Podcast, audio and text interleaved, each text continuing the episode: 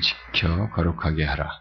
여세 동안은 힘써 내 모든 일을 할 것이니 일곱째 날은 내 하나님 여호와의 안식일인즉 너나 내 아들이나 내 딸이나 내 남종이나 내 여종이나 내 소나 내 낙이나 내 모든 가축이나 내 문화 내 유하는 객이라도 아무 일도 하지 못하게 하고 내 남종이나 내 여종이 너같이 안식하게 할지니라. 너는 기억하라. 내가 애굽 땅에서 종이 되었더니 내 하나님 여호와가 한 손과 편팔로 거기서 너를 인도하여 내었나니 그러므로 내 하나님 여호와가 내게 명령하여 안식일을 지키라 하는 너는 내 하나님 여호와께서 명령한 대로 내 부모를 공경하라. 그리하면 내 하나님 여호와가 내게 준 땅에서 내 생명이 길고 복을 누리리라. 살인하지 말지니라. 가늠하지 말지니라. 도둑질하지 말지니라. 내 이웃에 대하여 거짓 증거하지 말지니라. 내 이웃의 아내를 탐내지 말지니라. 내 이웃의 짐이나 그의 밭이 그의 남종이나 그의 여종이나 그의 소나 그의 낙이나 내 이웃의 모든 소유를 탐내지 말지니라.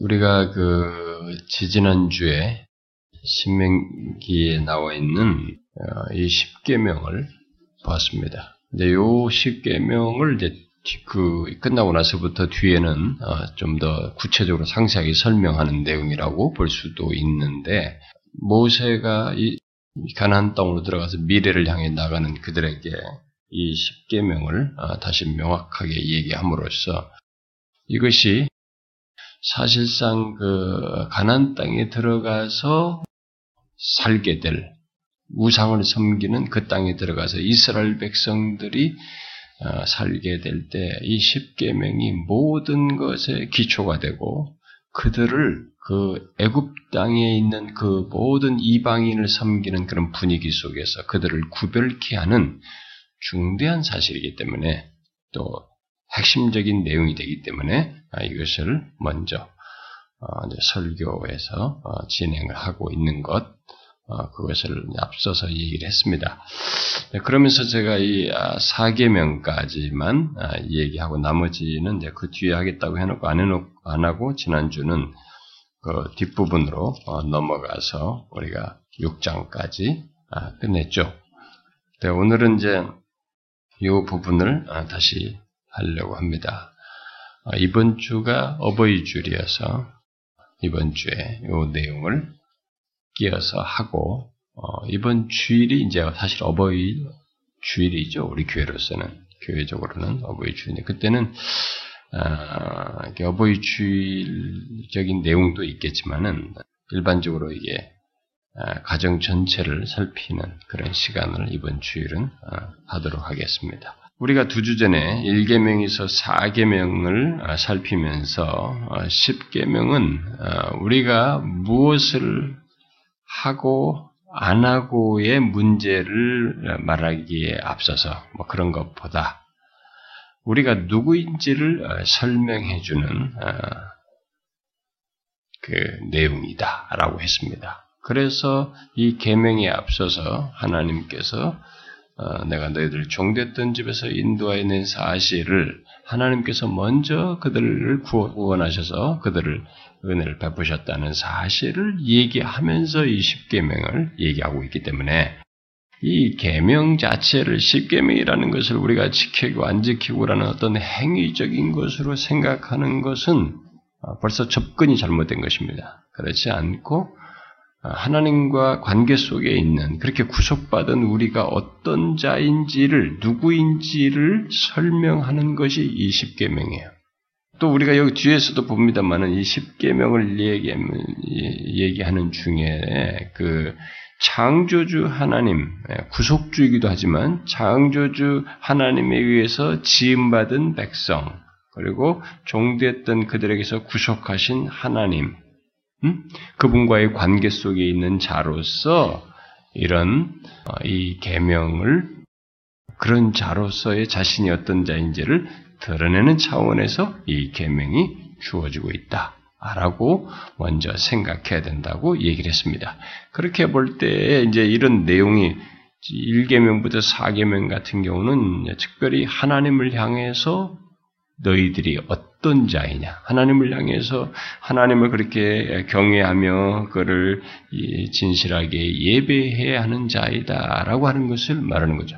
그래서 하나님의 백성이란 뭐냐? 이 십경에서 말한 것처럼 하나님을 경외하며 진실하게 그를 경배하고 예배하는 자입니다. 거기에 자기 자신을 드려야 하는 존재라는 것을 명확히 말해주는 것이죠. 그런 존재를 그러니까 우리가 기독교 성경에서 하나님의 말씀을 볼 때에 음, 항상 어, 성경이 우리에게 강조하는 것 중에 뭐냐면 하나님께서 자기 백성들을 위해서 행하신 것, 우리를 위해서 행하신 것을 얘기하면서 우리의 존재를 먼저 얘기합니다. 그 다음에 우리가 해야 하는 문제들, 거기에 뒤따라서 우리가 하는 문제가 뒤따르죠. 흔히 말하면 being과 doing 할 때 being이 먼저 오는 것입니다. 그래서 기독교의 모든 얘기는 하나님의 구속을 입은 자로서 우리가 어떤 자인가를 먼저 알고 그것에 따라서 당연히 이렇게 하지 않으면 안 되는 것들을 얘기하게 되죠. 아, 여기서도 이제 10계명도 바로 그런 것입니다. 근데 1계명, 4계명까지는 바로 이제 뭐 우리는 예배당에 오는 이 정도만 얘기하는데 그게 아니라 1계명, 4계명 자체가 뭐냐면 하나님과 우리 사이의 관계가 이렇게 어? 하나님 외에는 다른 분이 존재치 않는다는 것을 명확하게 알고 사는 가운데서 그런 예배적인 삶을 사는 것이죠. 그분에 대한 이해를 가지고 다른 우상 같은 것을 일체 거기에 마음을 쓸 수가 없는 그래서 하나님의 이름을 소, 어? 감히죠 이렇게 어, 경히 여길 수 없는 어? 함부로 대할 수 없는 그 하나님은 여전히 우리에게 절대적이고 유일하신 하나님이세요. 그렇기 때문에 이제 그분을 향해서 예배하는 것도 구체적인 행동으로 뒤따를 수밖에 없는 이런 것이다. 그래서 우리는 그렇게 하나님을 경외하면서 예배하는 자이다라고 하는 것을 얘기를 하고 그런데 그것에 이어서 또 계속되는 계명은 결국 뭐냐면 동시에 하나님의 그 창조주 하나님에서 지음받고 그 구속함을 받은 우리들은 그렇게 하나님을 예배할 뿐만 아니라 다른 사람들, 이 사회 속에 우리가 살아, 가는이 세상 속에서 가족과 주변 사람과 옆에 있는 사람들까지 이 사회 속에서 서로 다른 사람들과의 관계에서도 어떤 이런 하나님과 관계 속에 있는 자로서의 삶이 있게 된다는 것. 어? 다른 사람과의 관계 속에서 그들을 살피고 돕는 자이다. 라고 하는 것을 말해주는 것이죠. 이 뒷부분의 계명은 그런 것입니다. 그래서 예수님께서 어, 율법을 요약할 때 음, 하나님을 사랑하고 첫째는 하나님 사고 이웃을 사랑한다라고 할 때 하나님을 사랑하는 부분을 전반부로 어, 흔히 돌판에 하나 하나를 얘기하는 것이다. 말또 다른 돌판으로서 어, 이웃을 사랑하는 것, 다른 사람을 사랑하는 것으로 축약해서 그렇게 말할 때 이 십계명을 그런 식으로 나눴다고 보는 것이죠. 그게 이제 우리가 어떤 자인가라고 했을 때 십계명은 일단 그 두 가지로 크게 요약을 하는 것이죠. 하나님을 경외하여 예배하는 자요, 이웃을 사랑하는 자다. 이웃을 돌보는 자여야 한다. 이게 우리다고 하는 것을 말을 해줍니다. 자, 그런데 제가 이제 어, 오늘 어, 사계명까지 했기 때문에 5계명부터 들어가야 되는데 이제 사계명을 다시 읽은 것은 이 사계명의 그 내용 속에 벌써 5계명 이하에부터 나올 내용을 어떤 게 암시하는 이웃을 생각하라고 하는 다른 사람을 돌보는 자로서의 돌보는 자 우리들은 그런 돌보는 자여야 한다는 것을 암시하는 어떤 내용이 이미 사계명에서부터 드러나고 있기 때문에 그렇습니다. 이 사계명은 아, 우리가 흔히 안식일을 지키는 것으로 말하는 이 계명은 하나님을 향해서 구별하여 그에게 우리가 어, 이렇게 경배하고 그의 분에 어, 원하는 것, 그분의 말씀에 우리가 충성하는 것으로 어, 말을 하고 있으면서도 잘 보면 이 오늘 읽은 내용에서도 뭐 십사들 같은 것에서 이미 말을 하다시피 이 안식일을 지키는 내용을 하면서 14절 내용이 나온단 말이에요. 그, 그 말은 뭐 이, 이, 이날은 뭐 다른 사람 이웃 이웃들에 대해서도 다른 사람들에서 어떻게 할 것을 얘기한다는 것입니다. 그게 뭡니까? 아, 우리 다른 사람들을 위해서도 인간을 향해서도 필요한 것이 있다고 하는 것은 그들을 향해서도 어떠해야 하는지를 여기서 강조하고 있죠. 그래서 어떤 사람들은 1계명부터 3계명 그리고 5계명부터 6계명을 연결하는 어떤 계명이 이 4계명이다 이렇게 말하기도 합니다. 하나님께 대한 그것도 말하면서 구별해서 다른 사람을 배려하는 문제가 이 사계명에 포함되어 있기 때문에 그렇게 말을 하죠. 실제로 안식일은 아, 모든 이스라엘 백성들이 하나님을 영화롭게 할 어떤 그 어, 시간을 갖고 그런 기회를 갖고 그래서 함께 그들이 모여서 하나님을 찬양하고 또 뭐 우리로 말하면 하나님의 말씀을 배우고 증거함으로써 하나님을 영화롭게 하는 그런 것이기도 그런 날이기도 하지만 아, 제가 14절을 말하다시피 다른 사람들, 뭐 가족들, 그리고 집안에 있는 종들, 심지어 자기 집안에 있는 짐승들까지 그리고 거기 자기들에 있는 어? 우리들 문 안에 그러니까 이 성문 안에 들어온 사람이든지 이런 문 안에 있는 객 들까지도 섬기는, 그들을 돕는, 도움을 주는 줌으로써 하나님을 영화롭게 할 것을 말하고 있습니다. 이런 내용을 담고 있어요. 그래서 안식일은 하나님께 대한 경배와 사람들에 대한 태도를 다 두 가지를 내포하고 있는 것이죠. 그런데 여기서 한 가지 더 짚고 넘어갈 것은 안식일 계명이 어, 출애굽의 출애굽기에서는 이게 창조의 맥락에서 이게 언급을 해요. 이 안식일을 얘기할 때 출애굽기에서는 창조의 맥락에서 강조를 하는 데 반해서 여기 신명기에서는 이 십계명을 어, 이스라엘에게 그들의 구속을 상기시키는 내용이 나옵니다. 그래서 15절에 이게 나와요. 창, 이, 심, 음, 출애굽기에서는 창조의 맥락에서 나오는데 여기서는 15절에 네가 애굽 땅에서 종이 되었나니 네 하나님 여호와가 강한 손과 편팔로 거기서 너를 인도하여 냈나니 그러므로 내 하나님 여호와가 네게 명령한 안식일을 지키라. 어? 이런 차원에서 구속 후에 상기시키면서 이 안식일을 지키라고 합니다. 출애굽기에서 어, 하나님은 창조 사역 후에 창조를 하신 후에 어, 곧 일하신 뒤죠. 일하신 뒤에 쉬셨다는 것을 어, 얘기를 하죠. 음, 쉬셨네. 따라서 그 날에 안식일에 쉬는 것은 하나님의 본을 따라서 쉬는 것이로 음? 그렇게 이 얘기를 하는 셈이죠. 결국 안식일은 이제 창조의 규례를 예, 담고 있는 것입니다. 안식일이 창조의 규례를 담고 있다는 것을 말해줘요. 그런데 이 신명기에서든 뭐 출애굽기에서든 이 안식일 계명은 예, 십계명의 십계명을 두 개 양쪽에서 말할 때 이 십계명 속에서 이 안식일 계명은 공통적으로 일단 일상의 일을 멈추고 안식을 취할 것을 명령을 하고 있습니다. 자신들의 일상을 멈추고 안식을 취할 것을 말하고 있죠. 뭐 우리 여기 14절에서도 똑같이 얘기합니다만. 그래서 이 안식일은 신자들에게 아, 정기적인 어떤 예배를 갖도 예배를 갖고 어떤 뭐 증거를 하게 되는 그런 기회를 갖기도 하지만 육체의 휴식이라고 하는 것. 그래서 주기적으로 정기적으로 육체의 휴식을 통해서 회복을 갖도록 하는 그런 내용을 담고 있습니다. 자, 이런 것이 주님께서 말씀을 하셨을 때, 이런 계명으로 줬을 때, 여러분들이 잘 생각해 보세요. 이들이 이제 이런 계명을 신에서 다 받았는데 또 다시 여기서 가나안 땅을 향해서 가기에 앞서서 이런 얘기를 하고 있단 말이에요. 뭐 이거 그냥 단순히 상기시키는 것 같지만 이게 앞으로 들어가서 큰 문제로 다가옵니다.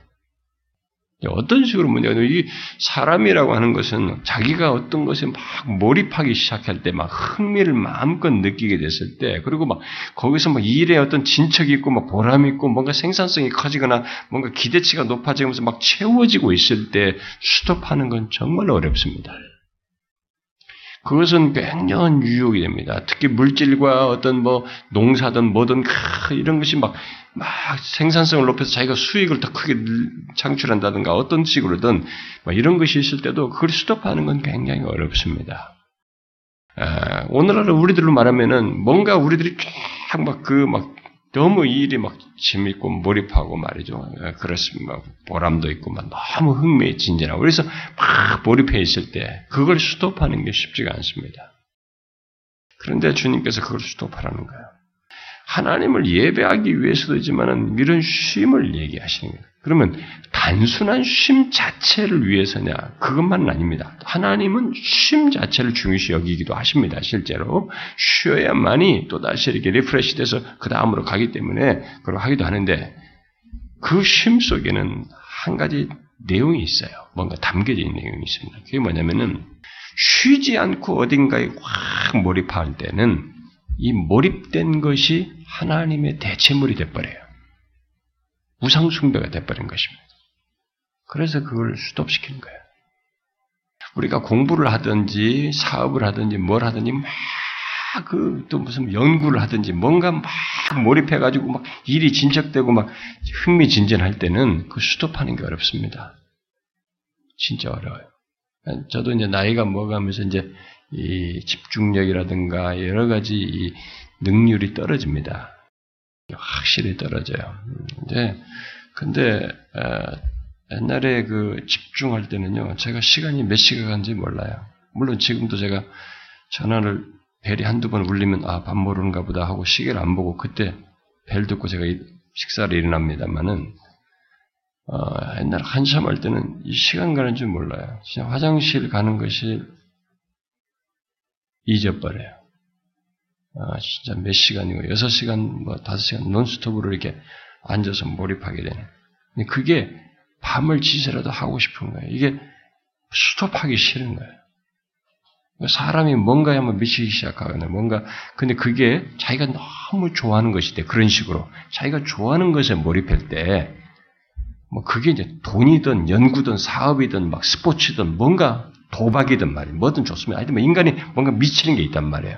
근데 거기에 그렇게 확 미쳐서 들어가게 될 때는 그걸 쉬지 아니하고 그걸 계속 상승 곡선을 타듯이 하면서 갈 때는 그리고 뭐 바쁜 시기가 있잖아요. 뭐 추수 시기 무슨 시기 1년에도 뭐 그런 시기 있을 수도 있고 그게 우상이 돼버려요.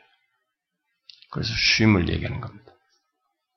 그건 우리가 육체로 쉼으로써 어, 또다시 예, refresh 돼서 다시 재생산적인 일을 할 수도 있고 그게 사실상 굉장히 중요한 거든. 자기는 좋아서 했지만은 그것이 자신을 망치는 것입니다. 대부분의 사람들이 그렇게 하다가 망쳐요. 어, 몸에 암이 생기고 막 질병이 생기고 후회할 일들이 생기는 것입니다. 근데 하나님은 그것을 처음부터 그렇게 하셨습니다.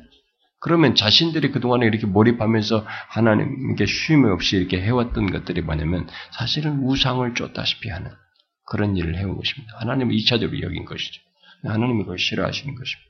하나님은 그런 부분에서 우리를 다 간파하고 있었던 것입니다. 근데 이스라엘 백성들이 가나안 땅에 들어가면 이제 그들은 새로운 환경이에요. 노예 생활, 광야 생활, 그것과는 완전히 다른 상황입니다. 막 뭔가를 막 얻는 상황입니다. 막, 야, 신기하고 재밌고 즐겁고 막 생산성에 대한 즐거움을 만끽해서 더 욕심도 생길 상황이에요. 거기서 이걸 지키는 것은 광야에서 딱 엄격하게 모세 리더십 아래서 딱 지키는 것하고 완전히 다릅니다. 만나가 일정량 떨어지고 똑같이 먹는 것이 다 만나이고 거기서 일정량은 그 남기면 다 썩어버리고 이런 것도 다른 것입니다. 내가 많이 비축하면 또 많이 쌓을 수 있는 그런 자본주의적인 그런 말이 색채가 있는 거예요. 노력해서 더 많이 얻을 수 있는 이런 것이 있는 것입니다. 거기다 대고 많은 유혹거리가 같이 있단 말이에요.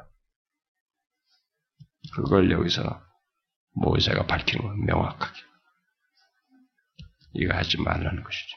쉼으로써 어, 그런 죄에 빠지지 말고 또 육체도 쉼으로써 refresh 할 수 있도록. 물론 하나님을 경배하는 것은 우선적인 것이고 그런 것을 함께 이 얘기를 하는 것입니다. 그래서 안식일 계명은 사람들에게 이런 노동 일을 시키지 말 것을 말함과 동시에 하나님을 예배할 뿐만 아니라 다른 사람들을 배려해야 된다는 너도 쉬고 다른 사람까지 배려해야 된다는 것을 얘기합니다. 그렇게 함으로써 뭡니까? 이 안식일에서 이기성을 극복하고 공동체성을 구현하도록 이 얘기를 하는 것입니다. 이기적으로 가지 말아야 이기적으로 살아서는 안 된다는 것을 말은 이 안식일 계명은 결국 공동체성을 강조합니다.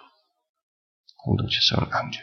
자, 이런 하나님의 뜻이 이렇게 이제 사계명에서 그런 것을 하나님을 향해서 뿐만 아니라 다른 사람을 향해서도 어떤 공동체성을 강조하는 이런 내용이 이제 제 5계명 이하에서 더 이제 구체적으로 후반부 다른 사람과의 사람을 향한 내용에 대해서 이 5계명 이하에서 좀 더 이제 아, 구체적으로 이해가 되는 것입니다.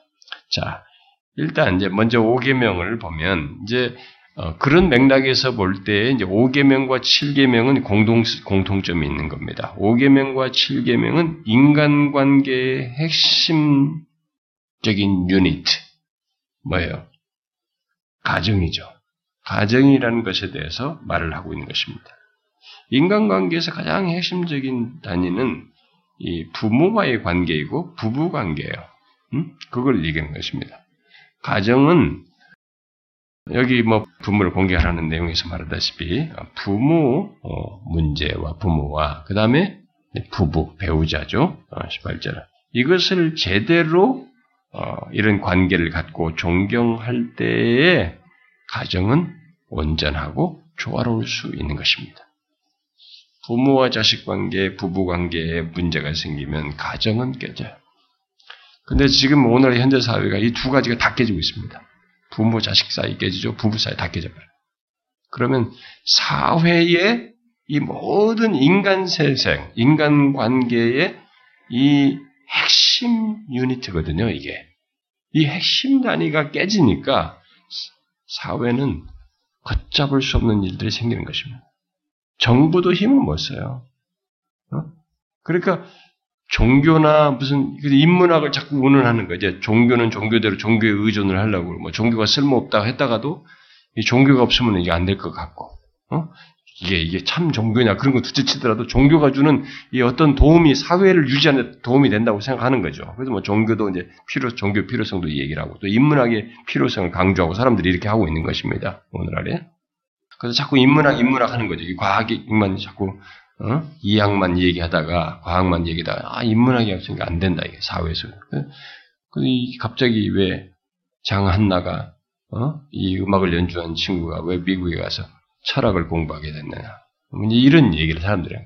인문학의 필요를 자꾸 얘기한다. 근데 이게 사람들이 이제 그런 것을 통해서 이런 파괴된 현실을 개선해 보려고 노력을 하지만 어, 그 정도 갖고는 안 됩니다. 이 기본, 이 사회의 가장 관계, 인간관계 가장 최고 핵심이 되는 이것이 부모와 자식, 부부, 이 관계가 깨져버리면 안 되는 것이거든요. 근데 이게 지금 손상되고 있는 것이에요. 자, 근데 여기서 분명히 성경은 하나님은 바로 그걸 얘기합니다. 너희들이 들어가서 너희들은 어떤 자여야 되냐. 이 사람들과의 관계를 바르게 해야 된다. 거기에 도움을 주는 자요, 거기에 하나님의 말씀을 따라서 바르게 하는 자여야 한다. 라는 거죠. 근데 특별히 먼저 부모와의 관계 속에서 그래야 된다. 부모를 공경해라. 부모를 제일 먼저 아, 이 얘기를 하죠. 부모를 공경해야 된다. 부모를 공경한다는 말은 음, 부모를 존중하는 마음으로 인정한다는 그런 단순한 의미를 넘어서는 아, 내용을 가지고 있습니다. 아, 부모에게 이 권위가 있다는 것을 말해줘요. 네, 제가 사실은 그걸 그 초점을 이번 주에 하려다가 그냥 여기서 어느 정도 간단하게 얘기하고 이번 주일은 다른 것을 하려고 합니다. 부모는요 인간이 태어나서 최초로 권위를 맛보는 권위라는 것을 경험하는 대상이에요. 부모는 태어나는 아기가 이 세상에 태어나는 존재는 이 세상에 태어나서 권위라는 것을 어디서 배우냐면 부모에게서 배우는 것입니다. 그건 하나님이 주신 것이에요. 그리고 부모가 가진 권위는 하나님이 주신 권위입니다.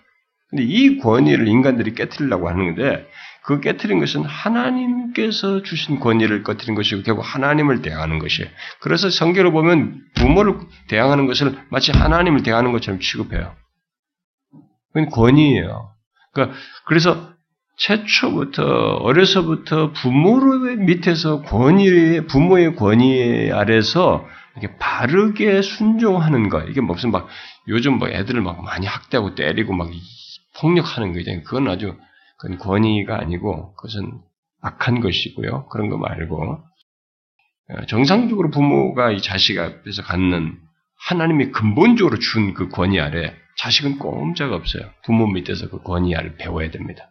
근데 거기서 부모 밑에서 바르게 권위를 배우는 자식은 사회에 나가서도 이 권위와 질서 아래에서 순종하는 거라든가 이런 것이 잘 됩니다.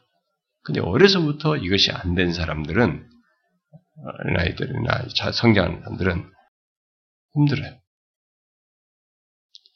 종종 우리들은 이제 이런 얘기입니다. 무슨 서구의 영향을 받았다고 막 좀 이렇게 개화 시기부터 막 이렇게 하면서 또 우리는 효 사상, 유교 사상이 있습니까? 또 그런 조금 유사한 꼴이 있습니다만 성경이 말하는 것은 달라요. 성경은 굉장히 인격적이면서 하나님의 말씀에 권위를 주신 하나님을 의식하고 권위를 발휘하는 부모상을 얘기하고 있기 때문에 이 세상에서 말하는 권위를 가지고 있는 부모의 모습과는 조금은 달라요.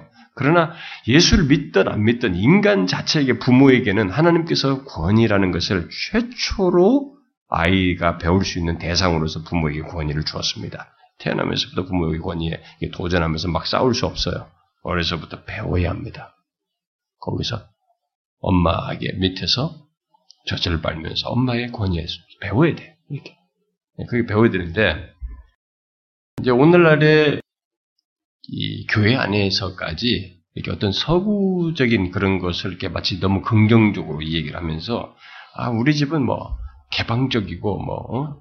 친구고 뭐 부모가 우리 어머니 우리 엄마는 이런 거 괜찮아요. 그래서 어, 반말을 해가면서 막 이렇게 막 친구처럼 한답시고 물론 우리가 친구처럼 이렇게 따뜻하게 친밀함을 가지고 자식을 대할 수 있습니다. 근데 그런 게 아니라 그런 권위라고 하는 것을 느낄 수 있는 기회를 다 갖지도 않고 이렇게 경솔하고 막 하는 거 있잖아요. 자식 자녀들이 덤벙대는 거죠. 그렇게 자란 사람은요 나이가 먹어도 똑같습니다. 항상 권위에 대해서 저항적이에요. 여러분 근데 이 부모에게서 준 이 권위는요 여기서는 사회적 권위를 내포하는 것입니다. 가정적 권위만을 얘기하는 것이고 아니라 이것은 인간사의 관계에 대한 최초의 계명이기 때문에 여기서는 사회적 권위를 내포합니다. 여기는 부모가 그것에 최초로 배우는 태남에서부터 배우는 최초의 사람일 뿐이고 그렇기 때문에 이것은 스타트로 해가지고 이 5계명은 사회적 권위를 다 내포해요. 예를 들어서 나라의 통치자에 대한 권위, 학교의 선생에 대한 권위, 무엇에 대한 권위, 이 권위에 그런 권위를 배우는 스타트예요. 그래서 다른 권위에 대한 순종하는 것도 다 여기서 배우는 겁니다. 사실상. 여기서 안 된 사람은 다른 데 가서도 권위 안, 안, 안 해요. 예, 뭐, 국가고 뭐고 말이죠. 어, 학교고 선생이고 뭐 다 우습게 하는 겁니다. 그건 집에서 그렇게 권위를 못 배운 자들이기 때문에 그렇게 하는 것입니다. 그 교회 안에서도 마찬가지. 교회에서도 이 목회자의 권위라든가 무슨 리더십, 교회 리더나 이렇게 무슨 세운 목회자나 뭐 이런 게 사역자나 이 리더십 권위에 그것에 이렇게 못 배우는 애들이 있거든요. 본능적으로 이렇게 부모가 교회를 다닌다는 이게 안 되는 애들이 있어요. 안 되는 또 부모들이 있고. 그것은 어려서부터 이게 안 배워서 그래요. 이것이 안 돼서 그렇습니다. 성경적인 권, 성경적인 그 차원에서 부모 밑에서 권위 아래 자기가 순종하는 걸 안 배워요.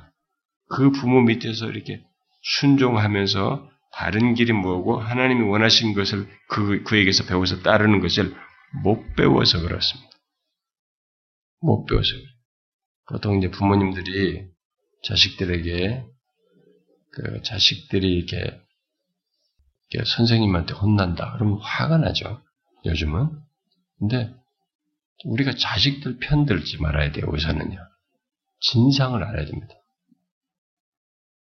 어, 요즘 부모들은 막 선생들에게 가지고 가지고 막 선생들도 때리고 도전하고 막 이러는데 그거 잘못 가르치는 겁니다. 그 아이들에게. 네가 뭘 잘못했느냐. 그것부터 가르쳐서 네가 선생님의 권위에 도전했다든가 이런 것을 뜯어 고쳐줘야 돼요. 어? 근데 이 postmodernity가 이 현, 포스트 모더니즘 이런 걸 다 부셔버리거든요. 권위에 대한 부정이 그럽니다. 그냥 더 하는 거예요. 근데 여러분 그런 세대 정신, 시대 정신과의 성경은 완전히 상반되지만 하나님은 미안하지만 이 계명을 가지고 자기 백성을 이 세대 속에 두어서 자신을 드러내기를 원하셔요. 아무리 세상이 바뀌어도. 우린 그렇게 해야 됩니다. 근데 저는 미안하지만요, 우리 교회 안에서, 우리 교회들 안에서도 성도들, 어른이나 아이들이나 이렇게 저항적인 사람들을 봅니다. 이게 항상 이렇게 저항적이에요. 권위에 대해서 순종하는 걸 싫어하죠. 그건 병자예요, 병자. 영적인 병자예요. 영적으로 잘못 형성된 것입니다. 권위에 순종하는 틀이, 프레임이 형성이 안 된 사람. 그런 죄악된 본성만 발휘하고 있는 것입니다. 부모 밑에서부터 배웠어야 돼. 여기서 부모를 공경한다는 것은 단순하게 존중하고 인, 인정한다는 그것 이상이에요. 부모의 권위에 기꺼이 복종하는 것입니다. 그런 가운데서 그들의 필요를 공급하는 것까지 포함하는 것입니다. 그들이 때.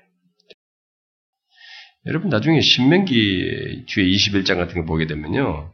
반항적이고 불순종하는 이 자녀들에 대해서 이 계명을 확대해 가지고 아주 엄한 처벌을 얘기합니다. 막 죽이는 돌로 쳐 죽이는 얘기까지 한다고요. 근데 그 이유는 부모의 간청에도 그 자녀가 의도적으로 이 가정이라고 하는 단위를 무시하고 그 가정에 준 권위, 하나님이 준 권위를 거스르기 때문에 그래요. 결국 하나님을 거스르는 거죠. 그래서 그렇게 엄하게 얘기합니다. 특별히 하나님의 형상으로 지음받은 자가 그렇게 하는 것은 합당치 않다는 것입니다. 또 이 부모를 공경하는 그, 것 속에는 제가 조금 전에 얘기했습니다만 노년이 된 부모를 생각을 하는 것이 포함되어 있어요. 노년의 부모를 어, 공경하는 것을 내포합니다. 다시 말해서 한때 젊어서 우리를 위해서 어, 힘이 있을 때, 능력이 있을 때 힘써서 우리를 먹여 살렸던 그 부모들이 더 이상 일할 수 없는 나이가 돼버린 거죠. 그 생계를 아, 이제 일할 수 없으니까 자신들은 이제 생계를 꾸릴 능력이 없어진단 말이에요. 그 노년의 부모를 그들의 삶을 돌보는 거죠. 음? 이 부분이 이 부모를 공경하는 것이 함께 내포되어 있어요. 구약적인 개념 속에서는 그게 다 내포되어 있어요. 오늘날로는 이제 무슨 뭐 이게 다른 어, 같이 안 모시고 있으면은 어디 이렇게 뭐 분가해서 뭘 한다 그러면 거기에 그 삶에 필요한 물질적인 support를 해야 되는 것입니다. 그게 부모 공경에 내포되어 있는 거예요. 그렇다고 이 부모 공경이 이런 사회, 뭐, 이렇게 물질적이고 사회적인 공급만을 말한 건 아니고, 제가 아까 말했지만, 영적인 의미를 내포합니다. 다시 말해서 부모의 믿음을 따르는 거죠. 그 권위 아래서 부모의 믿음을 따른다는 것을 내포해요. 이게 부모를 공경하는 것 속에 다 내포된 것입니다.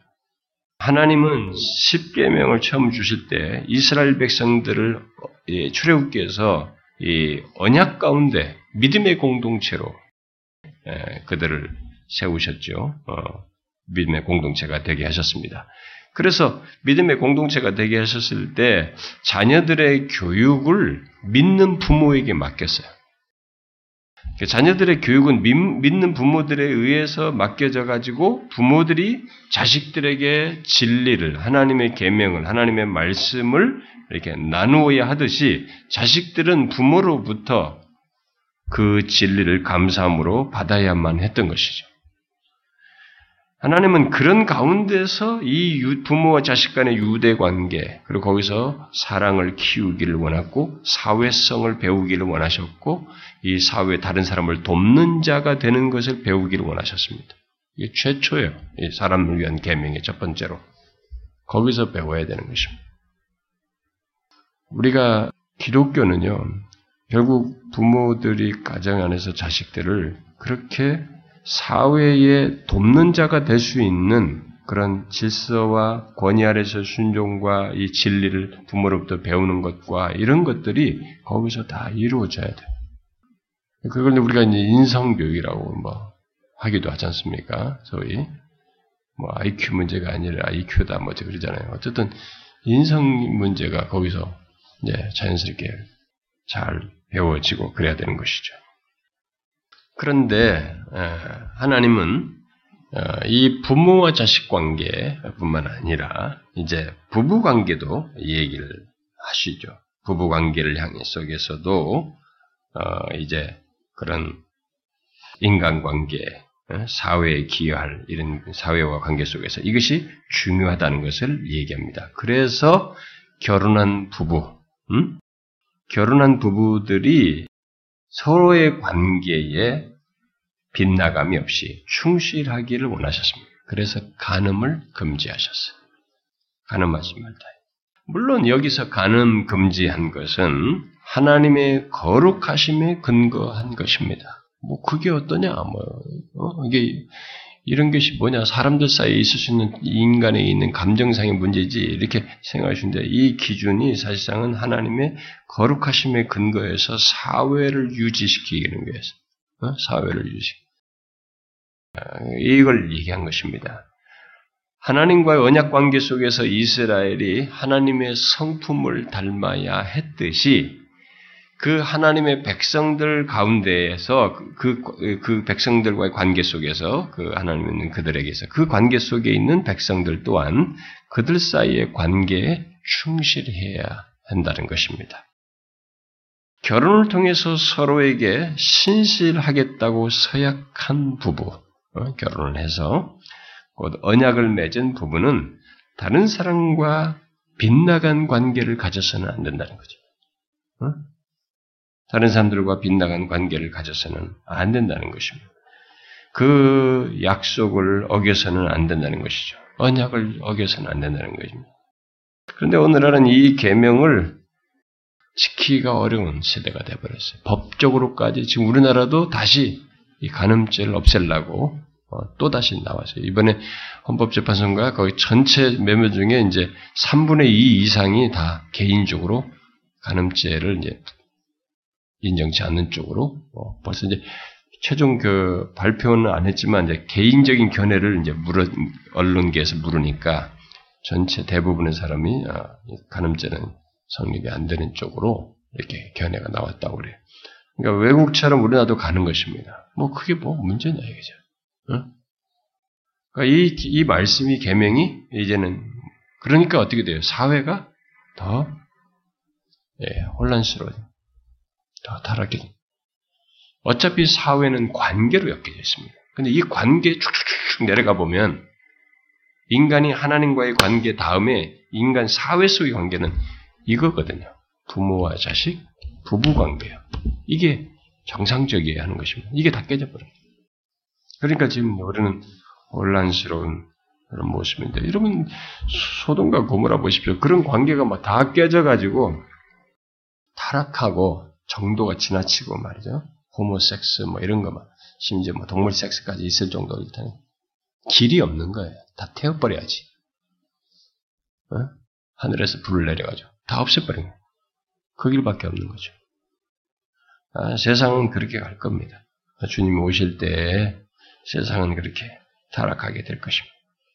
자, 또 다른 계명을 봅시다. 뭐 이제 6계명이죠. 5계명, 7계명 말인데 6계명을 보면은 하나님은 이제 이 사회를 갖는 가운데서 이제 다른 사람을 이렇게 돕는 자로서 하나님 백성들이 있기를 원하시는 가운데 생명을 보존하기를 원해요. 이 생명을 존중히 하기를 원하셨습니다. 그래서 살인을 그만 살인 금지를 명하시는데 이제 우리가 이 생명과 관련해서 정확하게 알아야 지식으로 명확하게 성경적 지식을 가져야 될 게 중요한 뭐냐면은 생명은 인간의 영역이 아닙니다. 어? 생명에 관해서는 인간이 개입할 수 있는 영역이 아니에요. 생명은 하나님이 주신 겁니다. 그래서 한 어떤 존재가 예, 처음에 그 태초에 인간이 창조될 때도 아담과 하올 때 거기에 생기를 넣으신 거 보세요. 이 생기를 넣으시는 분이 하나님이셔. 이 생명을 불어넣는다는 것은 하나님이 인간, 이 존재에 일종의 선물을, 생명을 선물로써 주시는 것이거든요, 인간에게. 그와 같은 똑같은 원리가 한 존재가 태어나면서 생명을 갖게 된다. 한 호흡을 하기, 하기 시작했다. 그래서 새로운 창조가 한 존재에게 있게 되었다라고 했을 때 그 한 존재에게 있게 되는 생명, 호흡은 그에게 준 하나님의 선물이에요. 그건 하나님이 주신 것입니다. 직접적으로 그가 주신 것이에요. 그러므로 어떤 사람도 다른 사람들에게 그 생명, 이 세상에 다시 없는, 둘도 없는 그 무한히 값진 선물을 빼앗을 권리가 없습니다. 누구도 그렇게 할 권리가 없어요. 그런데 오늘날에 이 살인이, 야, 우리나라도 이제 무슨, 뭡니까, 그, 저기, 미국 영화 같은 것을 많이 봐서 그런가요? 그 우리나라도 영화도 이렇게 잔인한 영화들면, 응? 잔인한 영화가 무슨 뭐, 외국에서 막, 뭐 영화상, 대표상 받고 막, 그런, 막 그런 영화들이 있었다, 우리나라. 그러니까 이게 잔인하게 죽여요 우리들. 어, 사람 많이 죽이잖아 요. 어? 지난번에 뭐 주두준이면서 우리나라도 너무 사람 쉽게 죽이고 잔인하게 죽입니다. 그런데 이, 게 지금 뭐 우리나라도 그렇지만 뭐 미국 같은 데는 총까지 써가지고 막 사람 막 수도 총을 쏴서 죽이고 막 이런단 말이에요. 근데 이 성경에도 이 살인 사건, 살인에 대한 내용이 많이 기록돼, 막 가인으로 시작해가지고 무슨 막 해롭 같은 경우는 막 사람들 자녀들 다 죽여버리고 말이죠. 이렇게 성경에도 살인 사건, 살인에 대한 내용이 많은데 성경에서 이 살인 얘기, 사람 죽인 것에 대한 내용이 기록된 것은 뭘 말하기 위함입니다. 뭡니까? 그것은 죄라는 것을 말하기 위함입니다. 그리고 그 죄에 대해서 하나님이 심판하신다는 겁니다. 그 가인을 가만히 안 놔뒀잖아요. 그 죽인 것에 대해서 하나님이 심판을 하지 않습니까? 어, 심판적인 말씀을 하시고 뭐 헤롯도 그렇게 해서 그렇게 죽여버 하나님께서 심판하시고 이게 거기에 대해서는 하나님이 심판하셔요. 어? 살인한 것에 대해서 그걸 말하는 것이죠. 그래서 하나님은 의로우신 하나님이시다. 의로우신 하나님의 심판이 있다는 것을 말을 하는 것이죠. 그런데 오늘날은 이 잔인한 살인 사건, 직접적으로 사람을 이렇게 죽이는 예, 잔인한 살인 사건도 있지만 이 사회가 발전해 가지고 교묘한 살인도 많습니다. 뭐가 있습니까? 어? 사회가 묵인하고 있는 그런 살인도 많습니다. 이게 뭡니까? 이게 뭡니까? 응? 응? 아가? 어? 아, 안락사. 음. 또 낙태. 그렇죠. 음. 이런 그 여러분들은 이제 어떻게 생각할지 모르겠습니다. 요즘 하도 워낙 이제 세상이 사고가 많이 바뀌어 버렸기 때문에. 네? 오늘날 이 세상에 은밀하게, 우리나라뿐만 아니라 온 세계가 다 그렇습니다. 어? 특히 뭐 서구 사회는 다 그런데, 은밀하게 살인으로 생각지 않고 행하는 살인이 있는데, 그 대표적인 것이 이제 낙태가 가장 흔하고, 우리나라는 안락사가 지금 이제 조금 논쟁하면서 조금씩 뭐 암암리 벌어지고 있는 정도. 서구는 뭐 많이 있고 그렇죠.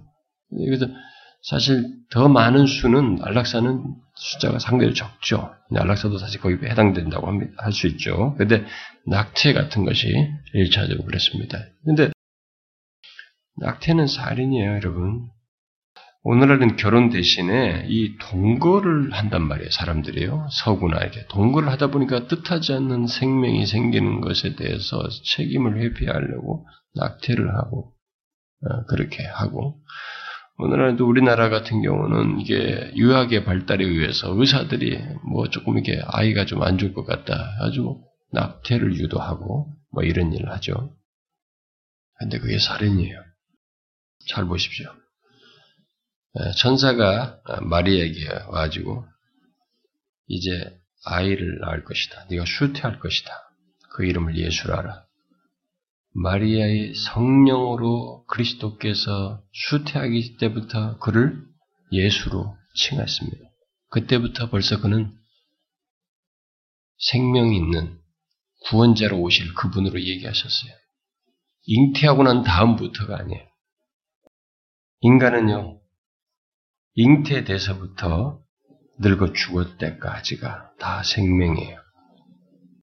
그 생명은 인간이 임의로 할 수 있는 것이 아닙니다.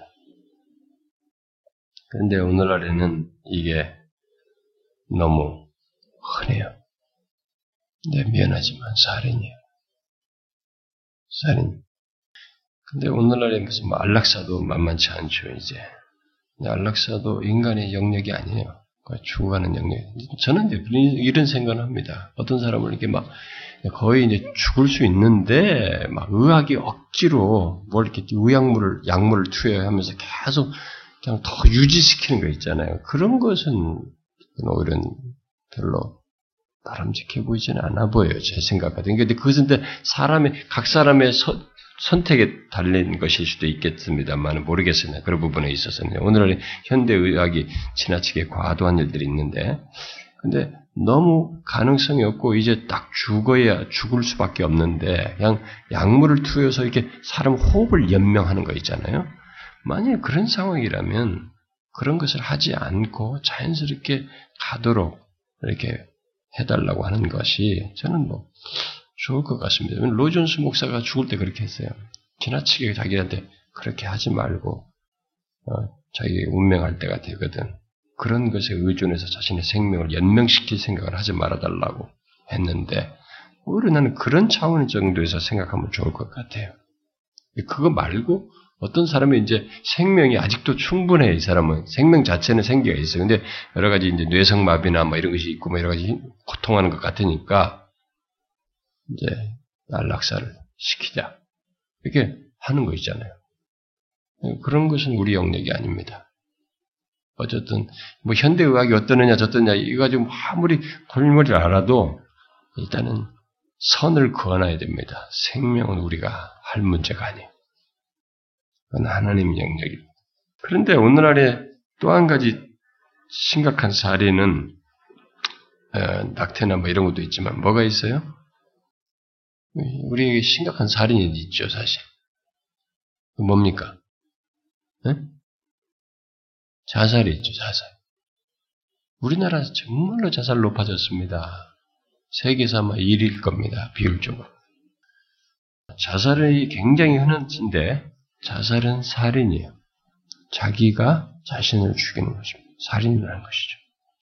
평생에 남을 죽이는 걸 한 번도 못 해봤을지 모르지만 일단 자기 자신을 죽임으로써 그런 살인을 하는 것입니다.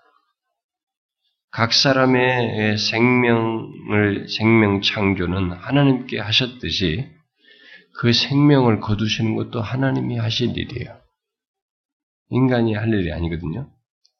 그래서 이 초대교회 신자들은 예수 그리스도를 두고 얘기할 때 예수 그리스도께서 사망의 열쇠를 가지고 계시는 분으로 계시록에서 묘사했습니다. 사망의 열쇠? 죽는 문제에 대한 열쇠는 예수 그리스도께서 가지고 계시다. 이렇게 말한 거죠. 그래서 1세기의 그 로마의 핍박에 의해서 막 그들이 이제 죽음의 위협을 가할 때도 그, 뭐, 곧 죽고 이런 상황이 올 때도 그들은 로마 사람들이 이들이 불을 태워서 죽이든 짐승의 밥이 되거든 이들이 죽이는 문제를 생각하기보다 이들이 생각했던 건 뭐냐면은 하나님의 뜻하심 아래서 하나님이 허락하셔서 사망의 열쇠를 가지신 그분께서 허락하심으로써 자신들이 죽게 되어서 영원으로 들어가게 될 것을 생각했습니다. 그들은.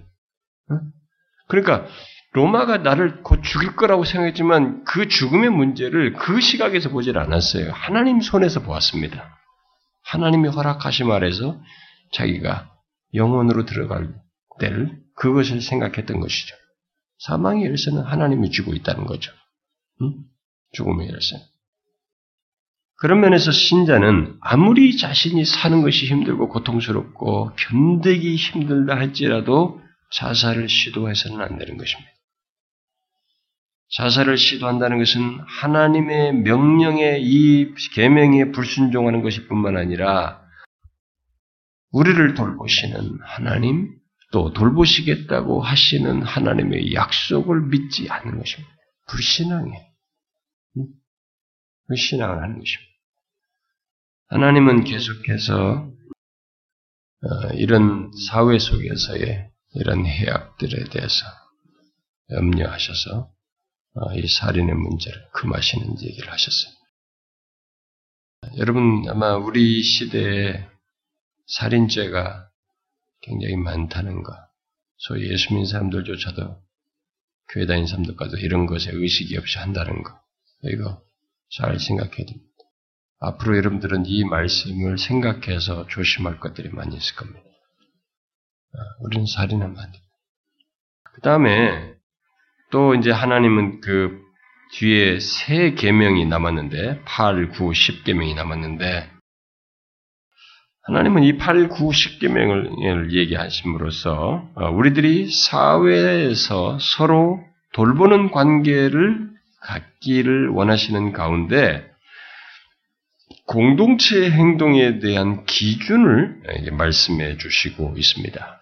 이 공동체 관계 속에서 공동체 관계 속에서 그, 그들의 어떤 행동의 기준이라고 할 만한 것을 이 8, 9, 10계명을 통해서 얘기를 하는데 이 8, 9, 10계명은 잘 보세요. 공동체 관계 속에서 행동 첫 번째 8계명은 행동에 대해서 얘기하고 도둑질. 9계명은 말에 대해서 얘기합니다. 거짓 증거. 제10계명은 탐내는 거예요. 그러니까 마음, 생각, 생각에 대해 행동, 말, 생각을 얘기하고 있습니다. 자, 이 세 가지에 대한 책임을 우리들이 가지고 있다는 것입니다. 이 세 가지는 세 가지의 어떤 책임을 우리들이 가지고 있다는 것이죠. 자, 먼저 우리들은 우리들의 행동에 대한 책임을 가지고 있다는 것입니다. 이 사회 속에서 공동체 관계 속에서 바로 도, 그래서 도둑질해서는 안 되는 것이죠. 사람들은 자기 재산이 도둑맞지 도둑맞지 않을 것이라고 하는 생각 속에서 편안하게 살 수 있어야 됩니다. 응? 너희들이 가난 땅에 들어가면 그래야 된 서로에 대해서. 그럴, 그, 그렇게 위하시는 거죠, 하나님께서. 자신의 재산에 대해 재산이 탈취당하고 도둑맞을 것이라고 하는 그런 불안 속에서 살아서는 안 된다. 여러분, 어, 근데 이게 갈수록 더 심해져 가지고 우리가 없을 때보다도 아마 지금이 잘 사는 때가 도둑이 더 심한 것 같아요. 그렇지 않을까요?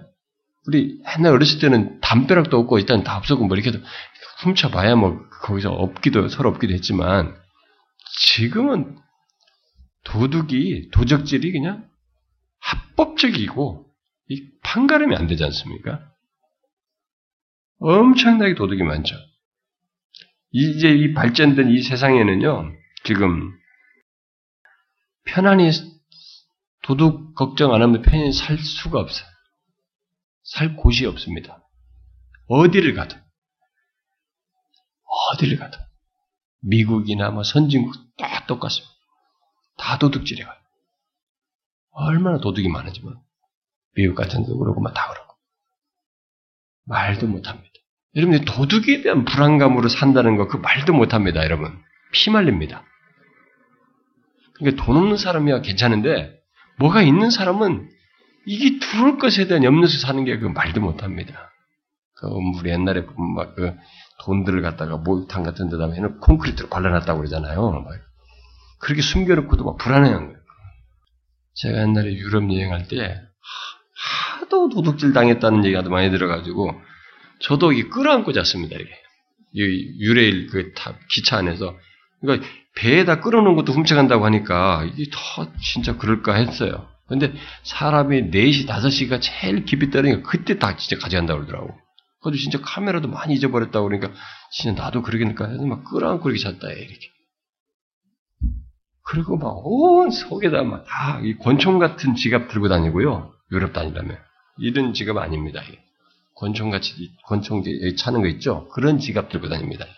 거기다가 패스포트하고 돈 같은 거 저다 넣어놓고 이렇게, 이렇게 손으로 만져지도록. 목욕탕 갈 때도 들고 와야 돼. 다 가지고 와야 돼.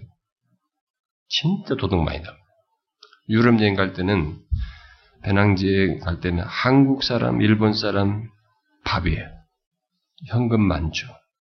지닌 게 많죠. 유럽 사람들이 집시들이 다 타겟으로 삼습니다. 그 유래 타고 가면 기차 안에 타면 다 덤빕니다. 한국 사람들 많이 도둑 맞습니다. 특히 이탈리아, 스페인은 아주 강도들이 날뛰입니다. 거기는 도둑들이 날뛰어요. 얼마나 불안한데 그렇게 하루하루 사이에 이렇게 빠지더라고요.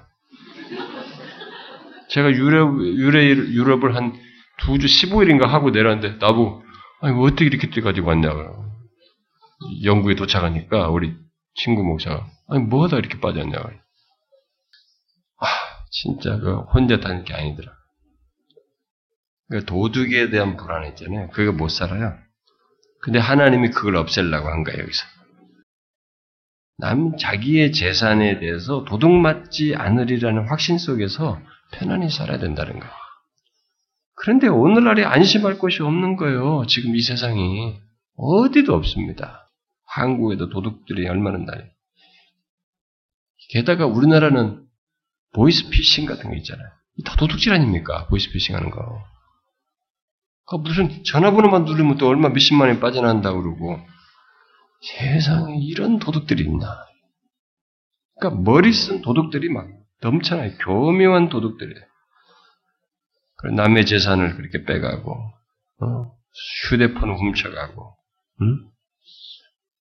하, 뭐, 사기 쳐서 빼가 금융 사기. 무슨 사기, 무슨 사기. 세금 탈취. 온갖 도둑질들이 난무합니다. 근데 주님은 얘기합니다. 하나님. 하나님의 백성은 도둑질하지 않음으로 해서 남들을 돕는 자로서 있어야 된다. 하나님의 백성이란 그런 자이다. 너희들은 가난 땅에 들어가든 그래야 된다. 라고 하는 것을 이 십계명에서 말하는 것이죠. 응? 아. 또 이제는 뭐예요? 이제 행동, 그 다음에 말이에요. 우리의 말에 대해서도 책임을.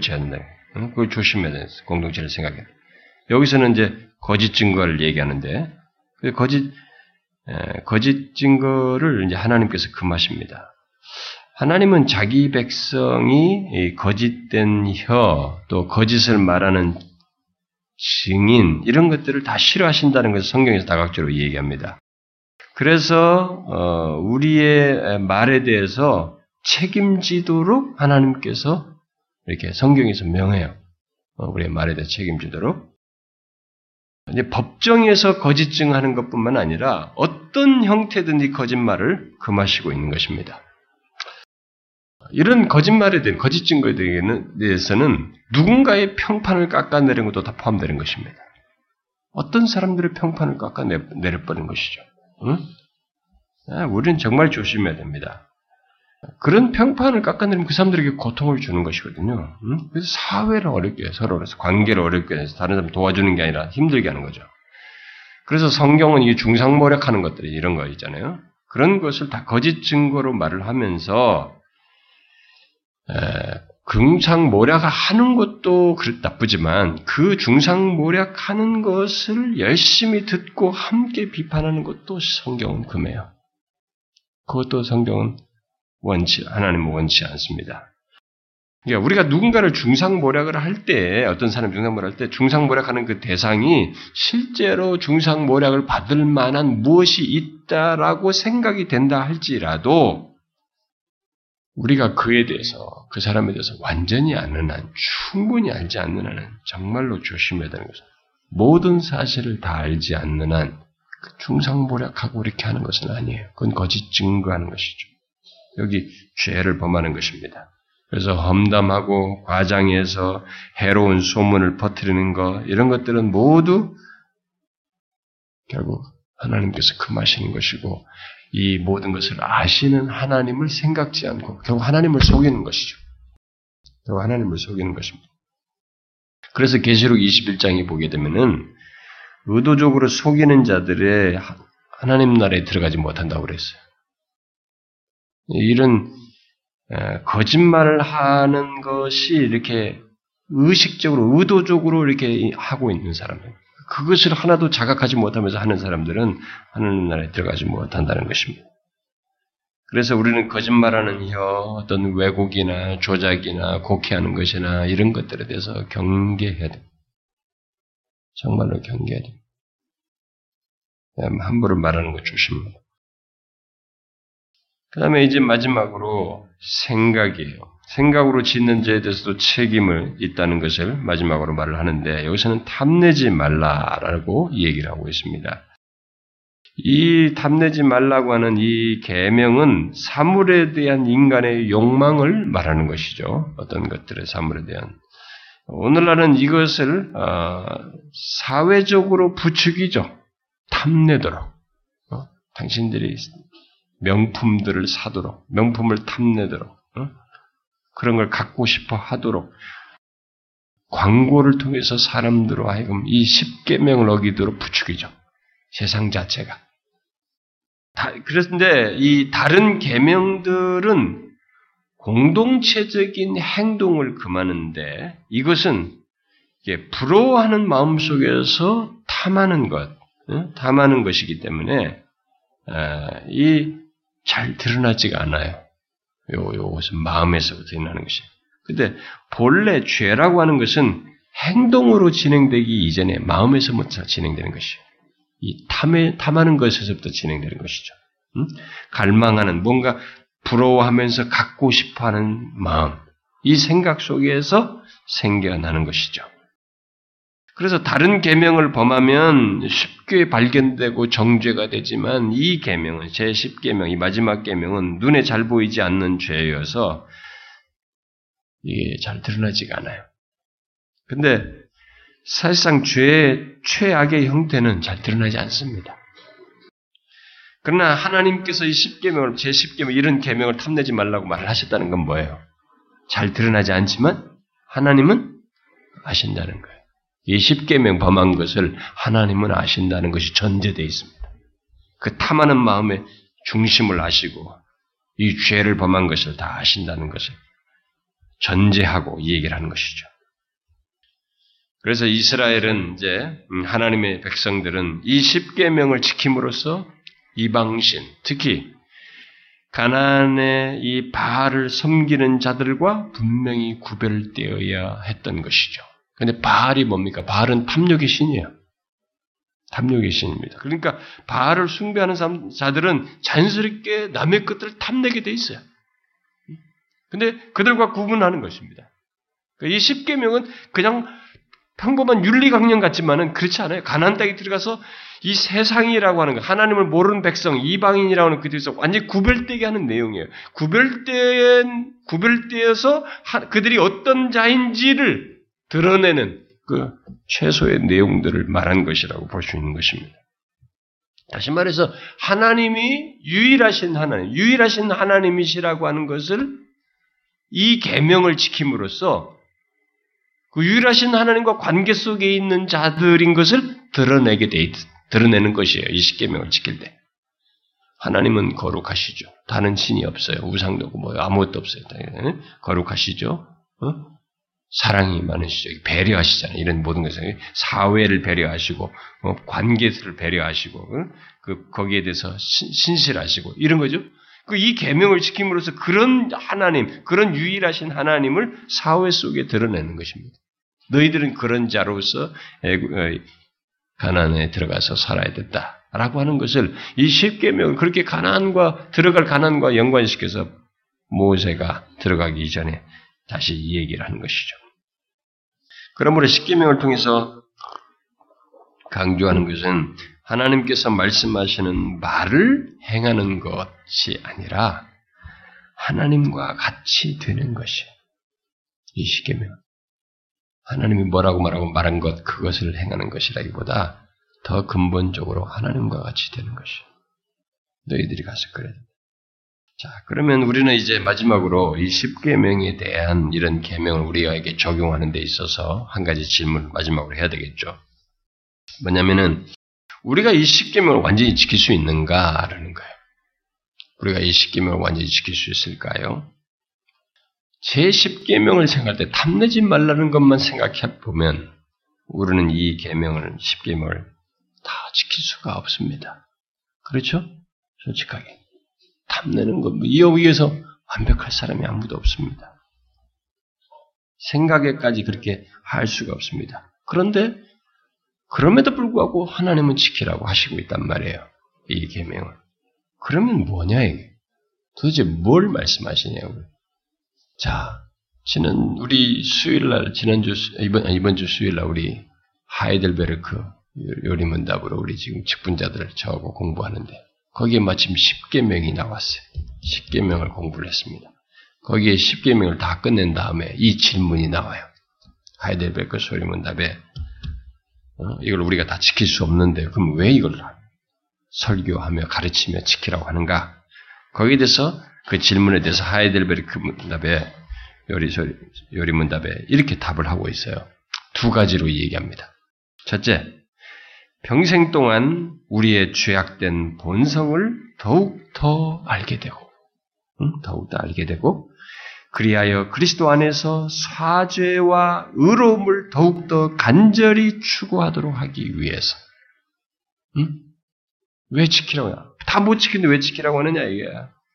우리의 죄악된 본성을 알고 더 잘 알고. 그래서 그리스도 안에서 사죄와 의로움을 더욱 간절히 추구하고 예수 그리스도 안에서 사죄하심과 의로움이 얼마나 중요한지를 알고 더 추구하게 하고 이게 첫 번째 이유예요. 두 번째 이유는 이 세상의 삶을 마치고 목적지인 완전에 이를 때까지 하나님의 형상으로 더욱 더 변화되기를 끊임없이 노력하고 하나님께서 성령의 은혜를 주시기를 성령의 은혜를 구하기 위함이다. 아, 하나님께 성령의 은혜를 구하기 위함이다. 그러니까 성화를 성화하도록 성화를 위해서 그 가운데서 성령의 은혜를 구하기 위함이다. 자, 그렇다면 이것이 완벽할 수 없음에도 불구하고 십계명을 지키라고 하는 것은 다시 말해서 한편으로 뭡니까? 자비와 극률이 필요하다는 거 우리는. 이 십계명을 보면서 하, 나는 인간의 내 죄성 이런 생각하면서 하나님의 자비와 극률이 없으면 안 되겠다. 하나님의 자비를 구할 필요가 있다. 실제로 이 십계명을 어, 얘기를 하면서 루터나 칼빈 같은 사람들은 그 각 계명에다가 각 계명에다가 후렴구로 뭘 덧붙였냐면 주여 우리를 불쌍히 여기시옵소서. 이 말을 각 계명에다 붙였어요. 후렴구로 주여 우리를 불쌍히 여기옵소서. 우리는 그렇게 우리의 자비와 극률이 필요한 것입니다. 또 하나님께서 힘을 주시지 않으시면 성령의 성령 성령의 은혜를 주시지 아니하시면 우리가 우리 힘으로는 순종할 수 없다는 것을 인정하면서 이런 과정 속에서 이 십계명이라고 하는 것이 하나님과 독립되어서 독립적으로 우리 스스로 지키는 문제가 아니라고 하는 것이 이것은 성령의 도우심과 은혜 안에서 지키는 것이어야 한다라는 것을 또한 말해주는 것입니다. 그리고 이런 이 계명을 지키려고 하는 이 과정 속에서 우리는 완전하지 않음에도 불구하고 사실상 그런 이런 태도를 취하면서 더 은혜를 얻어요. 못 지킨 것 때문에 자신을 보면서 그렇게 구하는 가운데 은혜를 입고 또 지키기 위해서 도우심을 구하는 중에 또 은혜를 입는 것입니다. 이스라엘 백성들은 이 계명을 그런 시각에서 봐야 했어요. 가나안 땅에 들어가서 아 나 이거 딱딱딱 지키고 그러니까 나중에 율법주의로 바뀌지 않습니까? 나 겉으로 이거 지켰다. 바리새인들이 그런 거 예수님이 혼내시잖아요. 겉으로만 너희들이 하나님과 관계에서 어떤 자인지를 생각하면서 이렇게 하나님 없이 하나님과 관계 속에서 이 계명이 지켜지는 것이 하나님 없이 있는 게 아니라는 것. 우리는 그런 자로서 이 세상에 있는 것이 우리 똑같습니다. 우리도 이들이 가난한 땅에 들어서 그런 자로서 하나님을 예배하는 자요, 다른 사람들을 이웃을 돕는 자로서 있어야 된다는 것을 말하듯이 우리도 이 세상에서 이런 계명을 지킴으로써 하나님 말씀을 지키면서 하나님을 예배하는 자이면서 이 세상에 다른 사람들을 돕는 자로서 있어야 하는 것이죠. 그 차원에서 우리에게 계명을 주신 것입니다. 저 여러분도 그것을 기억하고 이 계명을 지킬 수 있기를 바래요. 기도합시다. 하나님 아버지 감사합니다. 주께서 자기 백성을 친히 살피시고 그들의 장래를 배려하셔서 그들에게 필요한 말씀을 주시듯이 우리의 삶을 헤아리시고 미래를 생각하셔서 우리에게 말씀을 주시고 하나님의 은혜를 힘입어서 주님의 말씀을 쫓아 행하도록 주께서 우리를 궁극적으로 부르실 때까지 믿음을 지키며 성화되어 가며 삶을 살도록 하기 위해서 우리에게 끝없이 말씀을 주셔서 감사합니다. 오늘도 하나님의 말씀을 귀담아 듣고 우리 또한 우리의 이 세상에서 하나님과 어떤 관계 속에 있는 자인지, 우리들이 어떤 자인지를 이 세상에서 드러내며 하나님의 살아계심을 증거하는 저희들이 되게 하여 주옵소서. 하나님을 닮은 그리스도를 닮은 자로서 이 세상에 존재하는 저희들 되게 하여 주옵소서. 주여 이 시간에도 우리가 구한 것이 있습니다. 주님이여 이 세상에 돌아가는 것 속에 이 나라의 장래가 어떻게 될 것인지 또 이북과의 관계 속에서 우리는 어떻게 될 것인지 주님 그 모든 것을 주께서 아시나이다. 이 나라를 불쌍히 여기시고 이북을 하나님의 속히 주장하셔서 하나님의 통일된 민족으로 하나님의 세상에 기여하는 이 민족 되게 하여 주시옵소서. 주님 몸된 교회를 헤아려 주십시오. 우리가 심히 부족하고 약한 것들이 많고 아직도 하나님의 무엇을 어떻게 될지 모르는 어리석은 양면들이 많이 있습니다만은 주께서 우리에게 지혜를 주시고 우리 각 사람의 믿음의 역량을 충분히 드러내어서 이 세상에서 빛의 역할을 감당하고 이 세상을 향하여 진리를 전하고 끝까지 복음으로 영혼들을 살리는 제 역할을 하는 교회가 될 수 있도록 역사하여 주시옵소서. 우리 안에 하나님이여 회심치 않은 자들도 있고 또 아직도 믿음이 연약하여서 어려움 당하는 영혼들도 있고 하나님이여 교회 안에서 신앙생활하는데 어려움을 겪는 영혼들도 있습니다. 또 하나님의 육신적으로 영적으로 고나고 질병 가운데 있는 자들도 있습니다. 이 다양한 영혼들을 주님이여 주께서 친히 다루어 주셔서 저들의 심령을 만지시고 저들의 육체를 만지시고 저들의 영적인 상태를 만지셔서 주님 안에서 이 공동체 안에 있을 때 저들이 온전해지게 하여 주시고 하나님 앞에 겸손하여서 주님의 말씀 앞에 겸비하여서 신앙적으로 더 성숙해져 가고 진실한 신자로서 서게 하여 주시옵소서. 주시옵소서. 하나님의 이 시간에도 각자가 기도할 때 저들의 기도를 들어 응답하여 주시옵소서. 예수 그리스도의 이름으로 기도하옵나이다. 아멘.